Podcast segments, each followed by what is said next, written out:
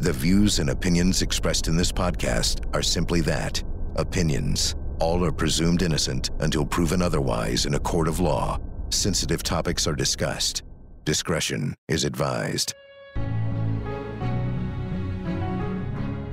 On this week's Court TV podcast, we'll cover the tragic story of Orson and Orrin West, two young brothers reported missing in December of 2020 and now believed to be dead, allegedly murdered by their adoptive parents, Trezell and Jacqueline West.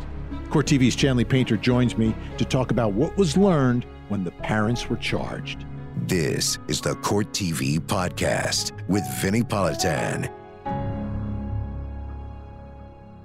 Welcome to the Court TV podcast. I'm Vinnie Politan. Thank you for listening. Thank you for downloading. This episode, I want to introduce you to a story that you may not know, uh, but you should know about. And this is a case that comes to us out of California, uh, a town called California City, known as Cal City. And back in 2020, I've been reporting on this for over a year, but it's still, for, for some reason, I don't know why, this story was flying under, under the radar. I, I, and I don't understand it. Uh, because back in December of 2020, there was a report of some missing children. Um, Orrin and Orson were their names Orrin and Orson West, two little boys, three and four years old. Okay, tiny toddlers, and I, and and kind of gave them the name the Cal City Toddlers. And they were brothers, but they weren't just any brothers; they were adopted brothers. So they were part of a of a, of a new family, uh, a young couple, the Wests, uh, Jacqueline and Trezell, mom and dad. Um, a youngish couple, but they adopted these two little boys. They adopted two other children and had two biological children. So they had six kids all together. And um, you look at that picture and like, wow, uh, these parents are amazing, right? You're young, you, you, and they don't have a ton of money, but you're you're adopting children, and you're you're taking children who are in a compromised situation in foster care, and then um, raising them as your own. And then tragedy strikes this family because in December of 2020, the parents called 911 reporting that their two boys, their two youngest boys, were missing. And uh, it was shocking. And again, a little bit under the radar. Might be because of where it's coming out of. You know, Cal City is like is like a town outside of Bakersfield. And Bakersfield's not the biggest city in the world either, but this is like outside of Bakersfield. And the parents were, were speaking about it and everything else. So um, it's a case that we've been following for more than a year. And, and it began with that, with the search for the missing Cal City toddlers. And I want to bring in uh, Court TV legal correspondent Chanley Painter, uh, who's joining us. And Chanley, I wanted to get your, your first impressions of of this of this mystery, right? Because I, I started covering this case and this story as we've got two missing children out of this a small town in, in California. Vinnie, this is a heartbreaking story. I mean, you just look at the pictures of Orson and Orrin, you three years old, four years old, and your heart just goes out to them. And what struck me about this case is that they're missing at three and four years old, the story the adoptive father is giving is that he left the back gate of the backyard open. He goes inside for a little bit and the boys just disappear. And I start, you know, watching video of what this what Cal City looks like. And it's the winter, it's December 20th. And these little babies, they wouldn't go that far. So immediately, of course, I think something is wrong. Something is up here. And I think that instinct also was with the authorities who took this missing children's report as well. And it just spun from there. Right. And you and you uh, approach it initially, you're wondering, well, what could have happened, right? And to me, th- there's a couple factors here. The first is you you described the area. I mean, it is flat, it is desolate. These are small ranch homes. Um, good, hardworking people in the neighborhood. The houses are a little spread out, so everyone's got a little bit of land but they're very modest homes, but it's very flat. It's like you could, like if someone was coming down the street, you would see them. And his story was that he was out because it was cold, he was out getting some wood. and he was like chopping wood, like just across the street. And to me, okay, so you left the gate open, the kids are playing in the backyard, and maybe they got out, but you're just across the street. And it's two. That's what makes this so different than most stories, right? If you're talking about an abduction, someone here would have to abduct two children at once, three and four years old, and dad, while he's outside, sees or hears nothing. Nobody saw or heard anything according to the authorities. And he, there's a neighborhood. They lived in a subdivision. There's homes, like I said, not too close together, but there's neighbors. And even when the police started canvassing the neighborhood, these neighbors claim they never even they've never seen these children before, Orson uh, Orrin West. So that's also concerning. Um, even with the helicopter search overhead with infrared and a five, five mile radius, they don't have any sign of these two babies. And the story's just not adding up with the adoptive parents. Now, the, the parents, during the course of all this search, early on held a press conference. And it's fascinating to watch. You can go to the show links and you can, you can, you can click and, and watch it for yourself. But it's fascinating to watch because it's, again, a young couple. Remember, this is December of 2020. So we're still in the midst of COVID. They're in California. They're even more heightened uh, regarding COVID there. So they're wearing masks the whole time. And uh, you can't see their face, but you can see their eyes and you can hear them. You see their body language and they're answering questions. So this is the mother speaking first, uh, Jacqueline. And again, they're surrounded by members of the media. But remember, these are adopted children. Also in the audience are members of the biological family who had gotten word that the children were missing. Let's take a listen. They do not just roam around. You know, these patches, they definitely, I think, definitely would have been picked up or something. Mm, mm, mm. Uh, you know, and I don't know what to chalk it up to, right? It, it, this doesn't, something doesn't sound right to me. Um, but again, they're a young couple, right? Uh, Chanley, which was the other unusual factor mm-hmm. here. Uh, such a young couple with not a ton of money would adopt all these children and have and there's nothing wrong. I mean, it's great when people adopt mm-hmm. children. Yes. I mean, it's it's they're they're it's it's angelic to do that. But it's it, it struck me as unusual because they're so young and they had these six kids, and then just the demeanor of of the mom there and the dad during this press conference. It was awkward to say the least, uh, especially like you mentioned, wearing the, the mask uh, during this press conference. And it, it we see a lot of uh, parents in distress, right, in the work that we do. I didn't see a lot of emotion coming from them with the press conference. Yes, they're pleading for help to find the family, but I'm sensing more emotion coming from the extended family, you know, the biological side of the family, the extended adoptive side of the family. And the tragedy here, yes, we need more people that take in foster kids and adopt children in America. And this is, you know, they're in their 30s, early 30s, uh, the West, and they have two of their own, like you said, two adopted, and then these two also adopted, just adopted uh, about a year before this happened. And so it's it's really, you know, good for them for doing that. But it's it, this is something that possibly Vinnie could have been prevented had maybe the system or something looked into um, the placement of, of these children. And I think that's really weighing on the minds of a lot of people right now. It, it absolutely is. It absolutely is. I, and you know, six children is a lot of children, and they're all young. They're all young. I mean, it is tough enough uh, for folks. When you know when you have one child, it's like oh my goodness. Then you have two, you're like all right, one of us can handle each one. Then once you get above two, you're playing zone. But you've got six, you don't have a chance. You don't have a chance. Six young ones, four of them adopted. To me, um, it, that makes no sense. It makes no. I've seen um, families in, in the past, and usually it's it, it's older adults who have raised their own family and they start adopting a lot of children, and sometimes they'll adopt a mixture of older and younger children, and they do in, incredible work. Um, but that wasn't the situation. They, they, they, they didn't have the experience. They didn't have the, the means. I, I, I didn't understand the whole scenario. Let's take a listen now. Uh, this is the father, Trezell, and he is he is now addressing the issue that everyone is thinking at this moment. Like like, well, you know, how do two, not one, how do two children just like vanish? Take a listen. That's understandable. I would think the same thing. Yep. I mean, that's exactly the point. And if we can find our find our babies, then guess what? That's that's no. And that's all I want is to find our babies. And there he's questioned about, you know, people looking at the parents. Weird, weird, really strange. It's even stranger when you watch it, uh, when you watch it happen.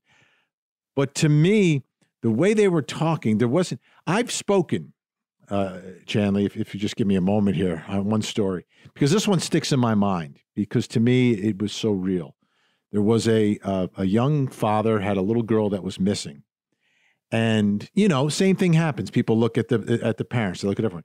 And I got this guy on my show while his daughter was missing.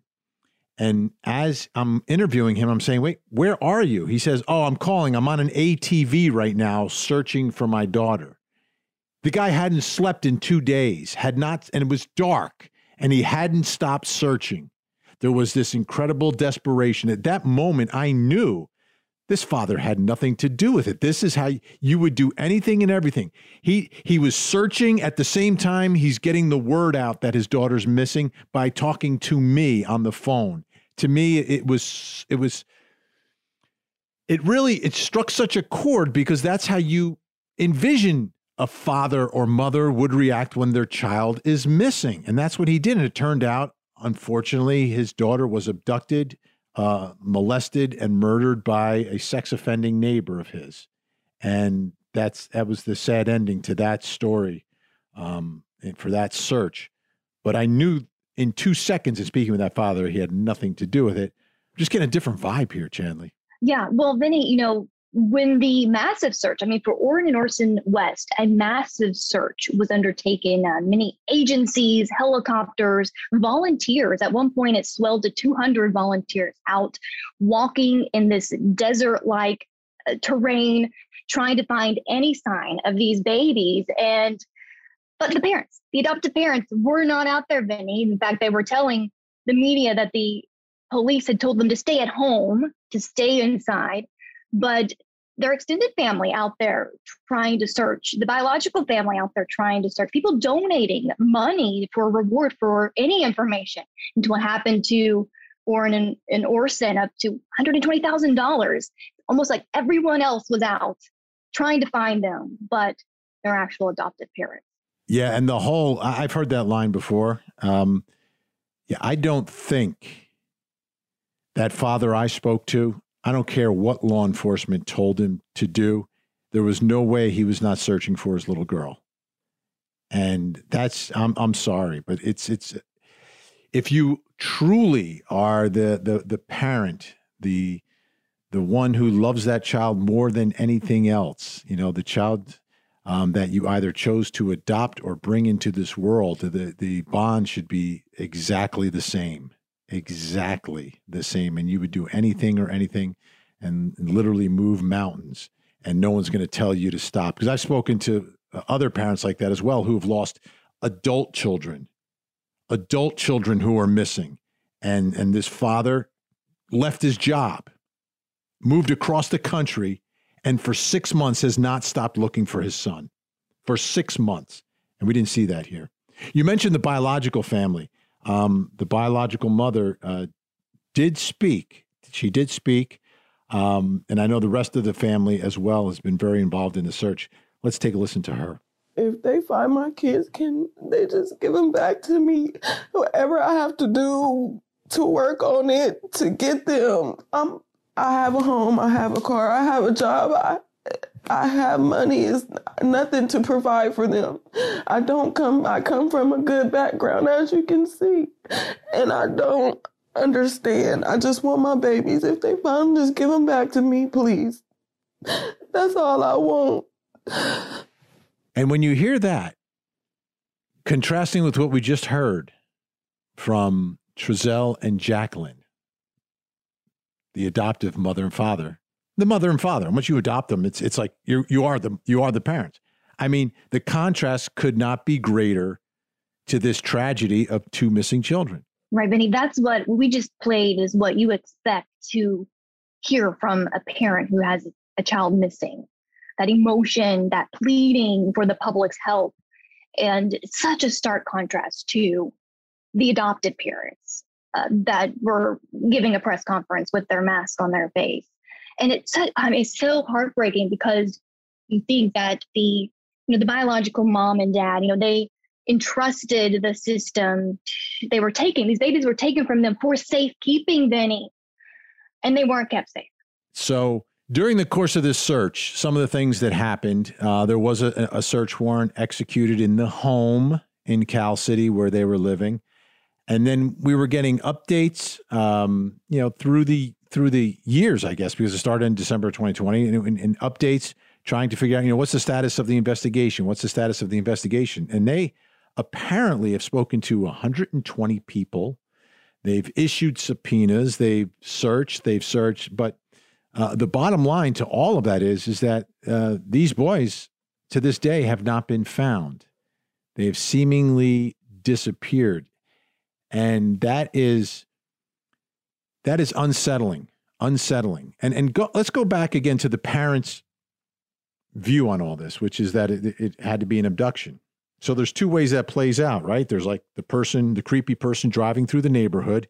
This is around dusk when they're disappearing, by the way. It's it's a l- late in the afternoon and then by the time they call police, the sun is starting to set because I've seen some security video from neighbors and and such.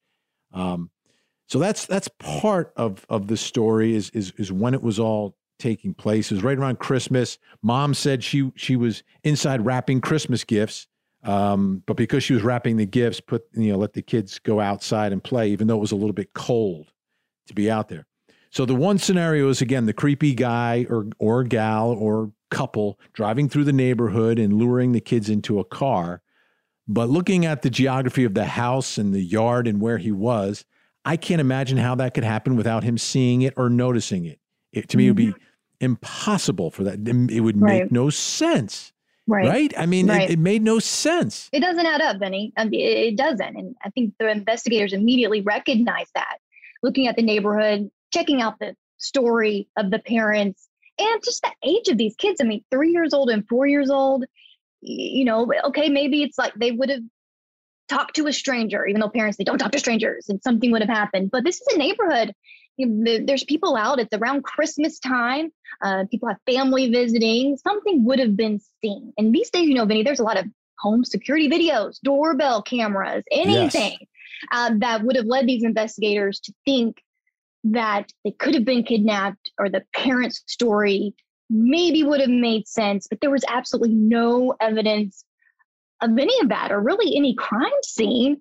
And, and that's also striking to me. And I know that we've we've learned that the Bakersfield police actually took over the investigation at one point, and that's interesting to me as well, instead of the Cal City investigators. So there's a lot we still don't know. Now, the other possible scenario would be that there was an abduction by a neighbor. So it wouldn't require a car, mm-hmm. right? A neighbor right. kind of stalking it out, seizes the moment, uh, maybe even uh, you know can lure the kids into their home very quickly, so there's no vehicle uh, and and that never panned out either. But to me, that was to me that was the only other possibility here, based upon the parent's story. Because I, I just did not believe that this isn't a busy city street. It's not even a busy suburban street. There's if someone's come down the street, you would notice it. They'd be picked up by one of many of the uh, ring bell and and uh, security cameras in the neighborhood. And I think with two children, if one gets grabbed, the other one may say something.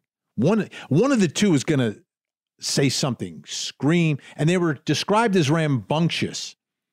They were actually described by their parents as rambunctious. So how easily could one person or two people scoop up two rambunctious kids, three and four, without dad noticing anything while they're all outside at the same time? It's it's so unlikely. And you know, you look at statistics of you know missing children in the National Center, you know, for missing and exploited children. They keep statistic. It's so rare, Vinnie, that there is this sort of abduction, right? It's less than 1% of the missing you know, 30,000 children that there are that this actually does happen. It's an unlikely scenario to begin with. And, you know, I'm with you. I can't think of any other possibility with today with security cameras, with investigators canvassing the neighborhood, looking for leads, interviewing people that there's you know anything else that could have happened but to point the finger towards the adoptive parents. So, when we come back, we're going to hear from the district attorney a huge development, a huge announcement in this case. We will break it down piece by piece next.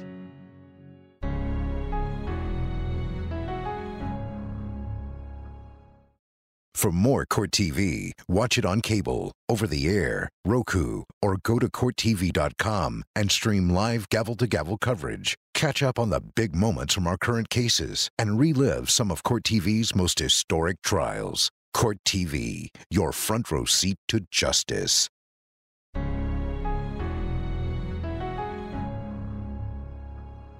This morning, I'm saddened to announce that the investigation has revealed that Orrin and Orson West are deceased.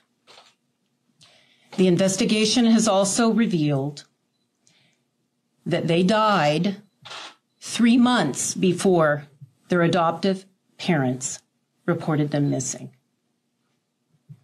However, I am pleased to announce that this week the Kern County Grand Jury indicted Trezell and Jacqueline West, the adoptive parents, for the murder of Orrin and Orson West. That is the Kern County District Attorney out in California making the announcement that Trezell and Jacqueline West, who adopted two little boys, have been indicted for the murder of those two little boys, who they reported missing out of Cal City in December of 2020. And there was no sign of them. And, and now, after speaking to dozens and dozens and dozens of witnesses, executing search warrants, and then taking the investigation from Cal City to Bakersfield, California. What's the significance there? Let's bring in Court TV legal correspondent Chanley Painter.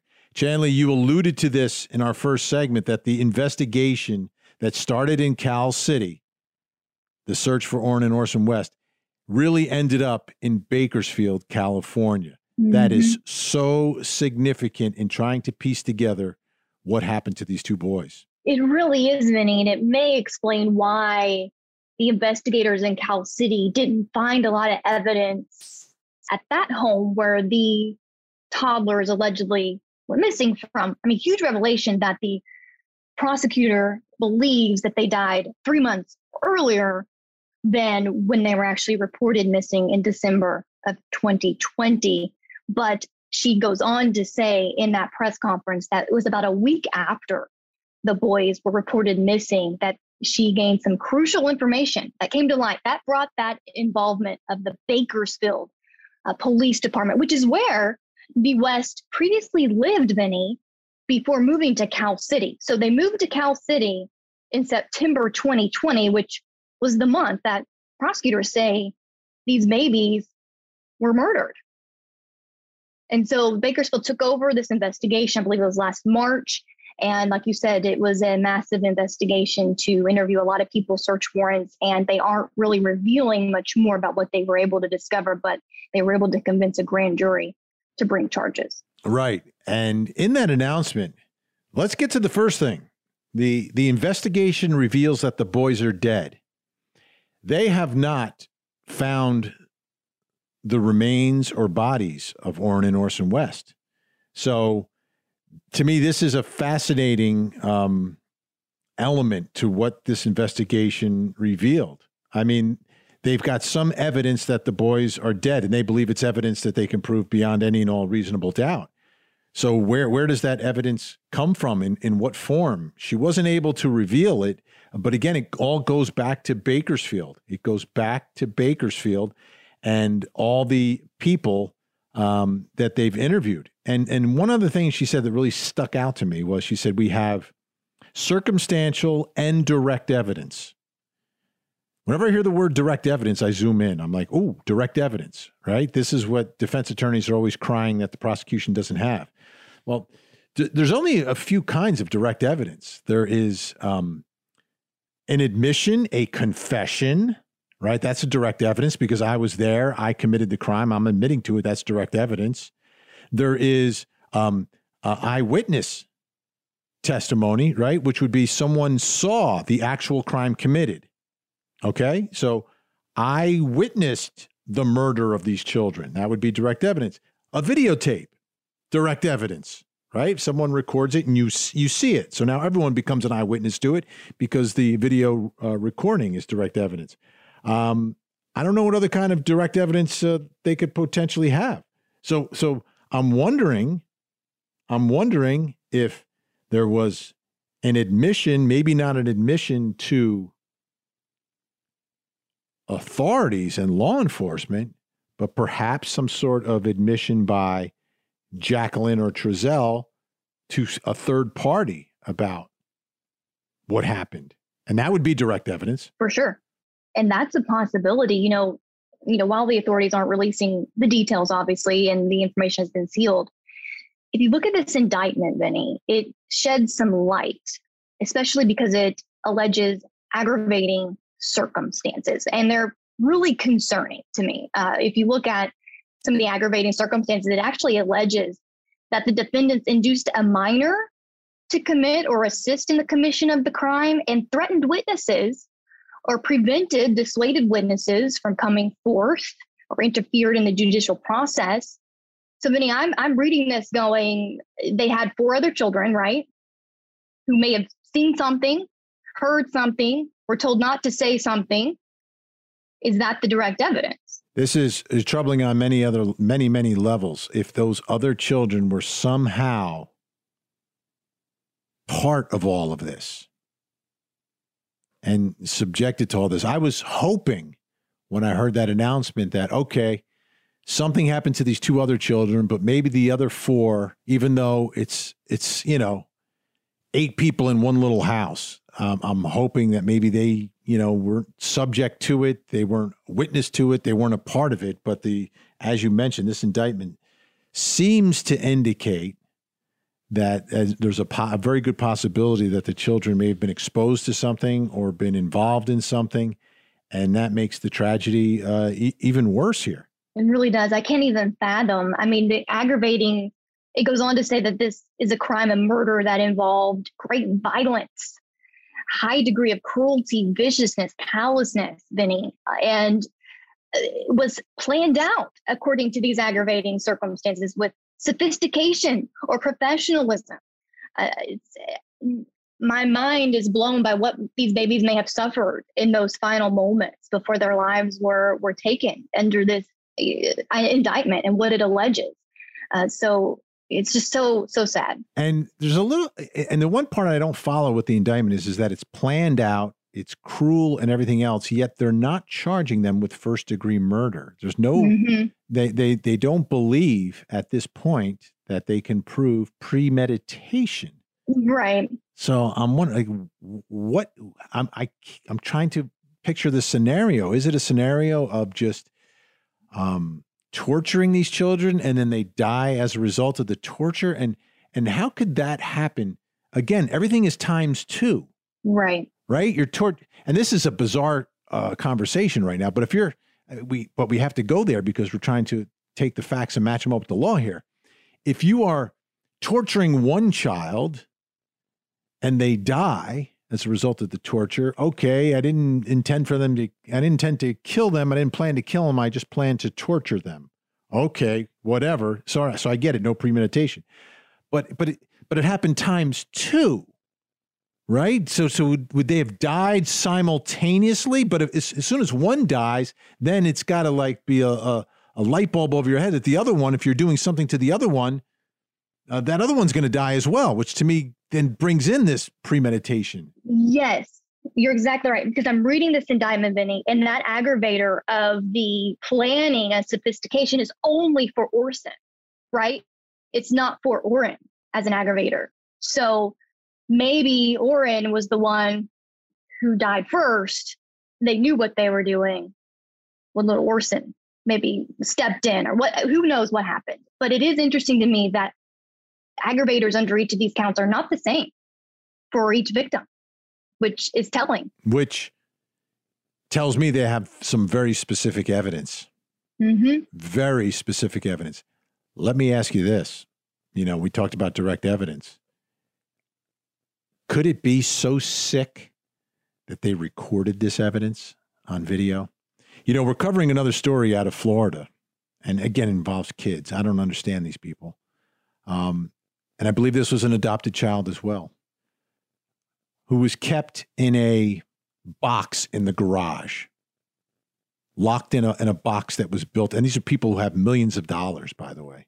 They built a box in a garage and they had a surveillance camera there. So they were recording everything that was happening inside that box. I wonder if it's something sick like that, that they they put they put tortured this kid in some box and had a uh, because all this surveillance stuff, everything is very inexpensive, easy to do. Maybe the direct evidence is is is video. I mean, that would be sick. That would be absolutely sick. Absolutely unconscionable. Many. Uh, I can't even imagine the monsters that these parents would be to videotape anything like this. And I don't know though. If that was the evidence of this prosecution, I don't think it would have taken three months to indict them. I don't think it, it would be first degree murder. I don't, I don't know that the evidence is that strong but we do this every day where it wouldn't surprise me that there are, there's real evil like that living in the world. So now let's get back to the upcoming trial, and, and we'll see when it happens. Could happen relatively quickly. We shall see. Um, but here's the DA addressing the question. This happens all the time. It's a case where you have missing children, no body has been recovered. How on earth are you going to prosecute this? DA, well, she answered the question. As I explained in my earlier statements, no body homicides are tried all the time. And we have evidence that was sufficient to convince the grand jury, and we have sufficient evidence that we believe will uh, convince a jury that they are not alive. And we have evidence. She's confident.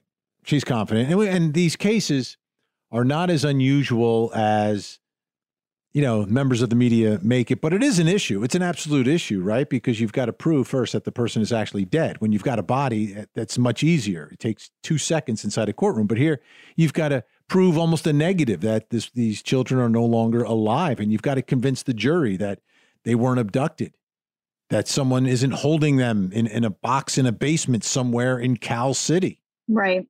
And it's totally doable. Like you said, she has every right to be confident in her evidence, circumstantial evidence, and this jury, you know, when there is a trial, will be instructed that they should weigh direct evidence the same as circumstantial evidence here as they consider all of it.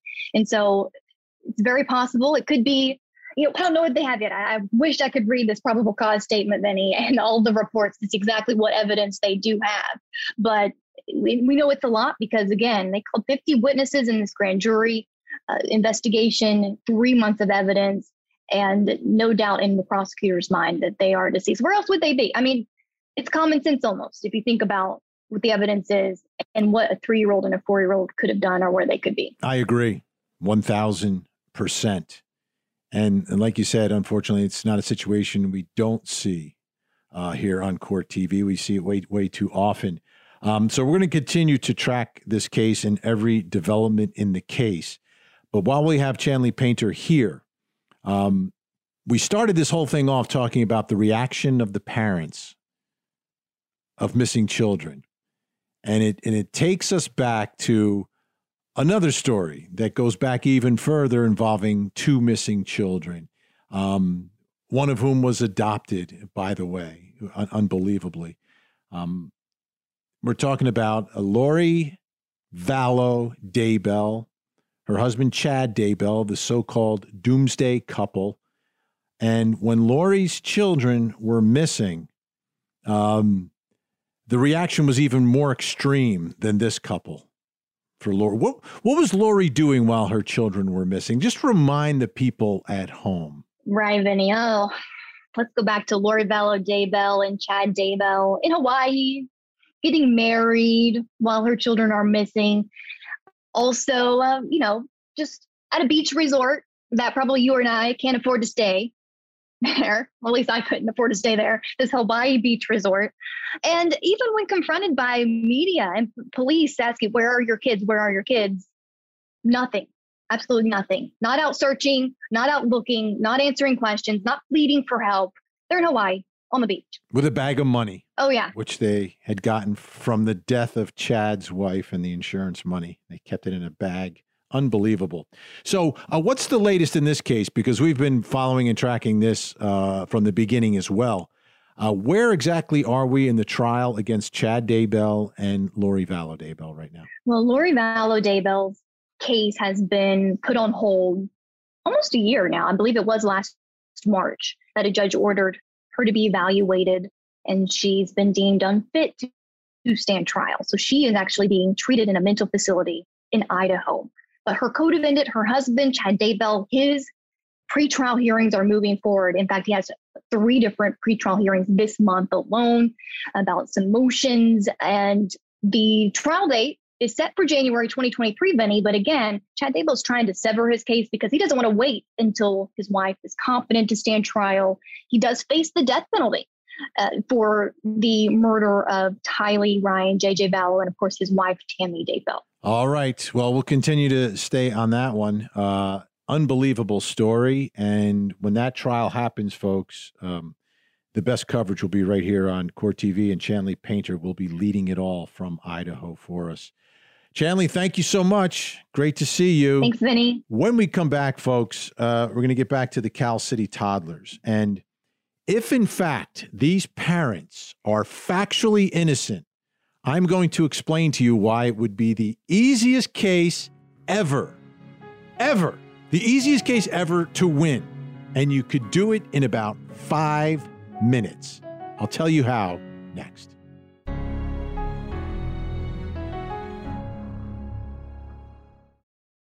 Follow Court TV live over the air, uninterrupted. If you're watching television with an antenna, just rescan your channels now to add Court TV and go to CourtTV.com to see the exact channel position and more ways to watch Court TV in your area.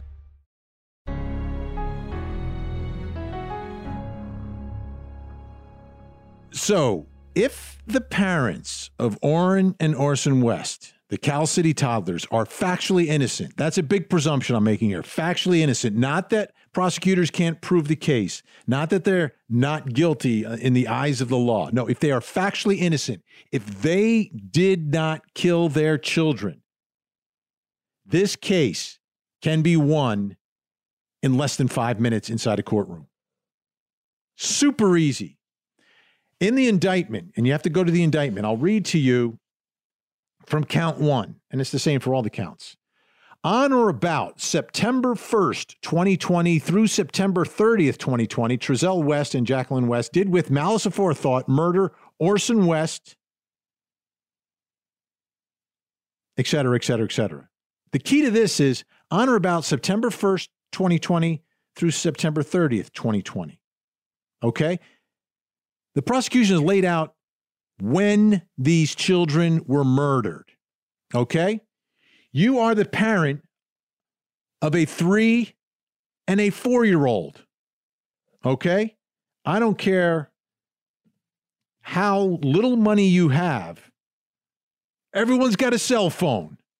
And everyone who has a cell phone has a camera. And if you are, in fact, a loving parent of a child and you've got a three and four year old, there is no way there is no way on earth that you did not take a picture of your child for three months. There's no way. There's no way. That's impossible. That's impossible. I mean, go, and if you're not a parent, right? If you're a parent, you understand exactly what I'm saying. But if you're not a parent, go talk to someone who's a parent of, of a child who is four years old and younger and say, you look at your phone? And take a look at the, the, the, the photo roll in their phone. And you will see dozens and dozens and dozens of pictures and videos of their children. Absolutely.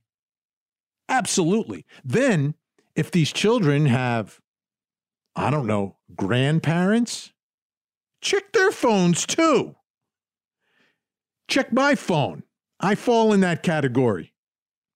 I'll show you how many pictures I have. I'll show you how many uh, pictures have been sent to me by my daughter of my granddaughter. Dozens and dozens and dozens and dozens and dozens of pictures. That's all we do now. is we take pictures of our kids all the time doing everything. So Trezell and Jacqueline West said that these children disappeared on December 20th. Just show me one picture between October 1st and December 20th of those children anywhere in Cal City, anywhere on earth, for that sake. A picture taken by you, any member of your family, anyone. Are you telling me that you don't have one picture of your children who are ages three and four at any point for the last three months? Impossible. Impossible. That's why it's the easiest case in the world to prove. I mean, you could you could say it in your opening statement. you could put the picture up in the opening statement. Uh, ladies and gentlemen of the jury, you heard the prosecutor and and and and her story about what happened to my client's children. Let me show you a picture. Oh, there's Halloween 2020. There's Orrin. He's dressed up like uh like oh, oh I don't know. He's he's a uh what what is that? He's a, oh look, he's one of the characters from the Wizard of Oz. He's the Scarecrow. Oh, and look at his brother. He's dressed up like a clown. That's from Halloween. Oh, here's Thanksgiving dinner. Yeah, we had Thanksgiving with the family. Oh, there he is. There's Orrin. He, he's eating his corn, and Orson is throwing his corn right at grandma. Come on, come on. Three and four years old, the things they do, the things they say, hilarious. Hilarious. Amazing. That's why you become a parent to enjoy those moments. And, and, and everyone walking around with a phone when one of those moments is happening, boom, you snap a picture. First day of school. Oh, look at that. Or, or oh, it's it's it's so and so's birthday. It's er, er, er, their brother's birthday, their sister's birthday, grandma's birthday. Come on, not one picture. You don't have one photo of these twins because that's all you need to prove your case. That's all you would need. They allege these children were killed in September. You have a picture from October 1st, 2nd, 3rd, 31st, any day in November, any day in December. Did you take him to the mall to see Santa? I know it was COVID. By the way, how many more pictures did we take during COVID? When we're locked down in our homes with our families. Come on. You know, I'm one picture from Instagram throwing a funny filter on Orrin? Common sense. Common sense. Such an easy case. Such an easy case to prove if these parents are factually innocent. All right, folks, that is it for this week on the program. Thank you so much for listening. Uh, we do it every week here. Uh, also, have a TV show that's on every night at 8 o'clock Eastern and then repeats 8 o'clock on the uh, left coast as well. Um, so, in order to watch it, you can go to courttv.com, go to the Find Us tab, and you can find uh, there's a big map of the United States. You click on your state and you figure out uh, where we are broadcasting your town, your city. Also, if you have a digital antenna, scan it, rescan it to find Court TV. Check out my show, 8 o'clock every night. Check out Chanley Painter as well. She's reporting uh, from around the country all the biggest trials each and every day, right there in your front row seat to justice. Uh, that is it, folks. Thanks so much for listening. I'm Vinnie Politan. Have a great week. And as always, don't forget to hug the kids. This podcast is a production of Court TV. Go to CourtTV.com for more content, trials on demand, and to find out how to watch Court TV in your area.